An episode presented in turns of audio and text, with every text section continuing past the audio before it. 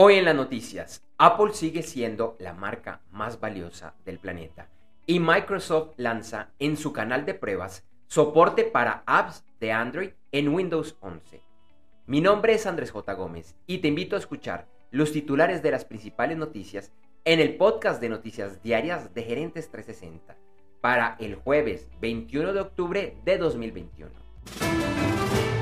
La fundación de Bill y Melinda Gates anunciaron que donarán 120 millones de dólares para financiar a ocho empresas desarrolladores de medicamentos genéricos que buscan producir la versión genérica del antiviral contra el COVID-19 Molnupiravir de la farmacéutica Merck. Estas empresas ya tienen un acuerdo con Merck para producir este medicamento a bajo costo y el objetivo de la donación es aumentar la velocidad de producción para que llegue en el menor tiempo posible a los países más pobres. La Administración de Medicamentos y Alimentos, la FDA, de los Estados Unidos autorizó dosis de refuerzo para las vacunas de Moderna y Johnson Johnson contra el COVID-19. Además, dio autorización para hacer mezcla de dosis de estos dos fabricantes, así como con la de Pfizer. Microsoft lanzó a través del canal de pruebas de Windows 11 una de las funciones más anticipadas de su nuevo sistema operativo, la posibilidad de correr apps de Android. Por el momento solo está disponible para usuarios inscritos a lo que se conoce como el canal beta de Windows 11. El Reino Unido impuso una multa por 70 millones de dólares a Facebook derivada de la adquisición por parte de la empresa del servicio Giphy y por no entregar información que habían solicitado los entes reguladores de ese país. Un senador demócrata ha solicitado que en la audiencia que tendrán varias redes sociales la próxima semana ante el Congreso esté presente el CEO de Facebook, Mark Zuckerberg, o en su defecto, el director de Instagram, Adam Mosseri.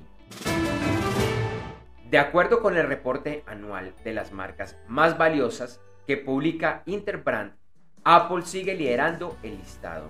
La marca está valorada en 408.251 millones de dólares y creció 26% en el último año.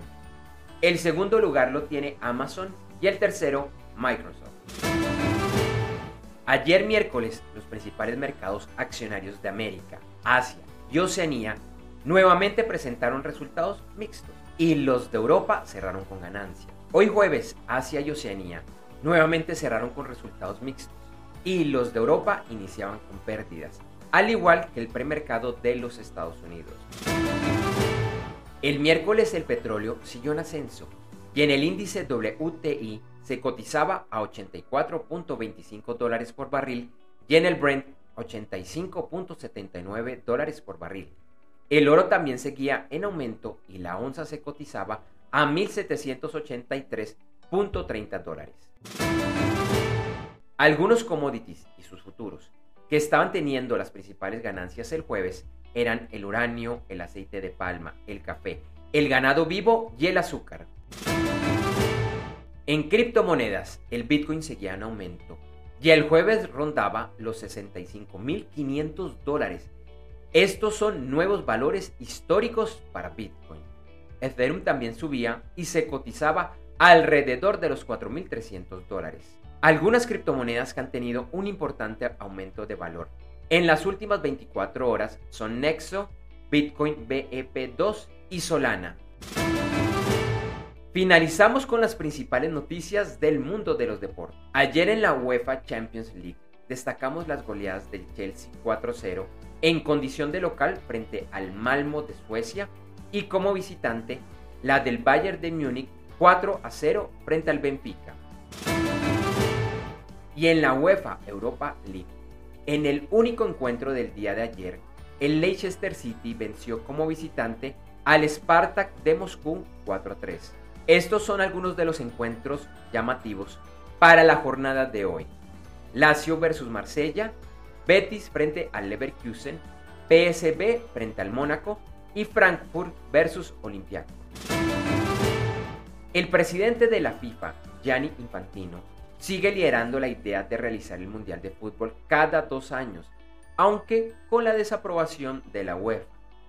Infantino informó que se estudia la viabilidad económica y que en diciembre se reunirán para analizar estos resultados y definir la ruta a seguir.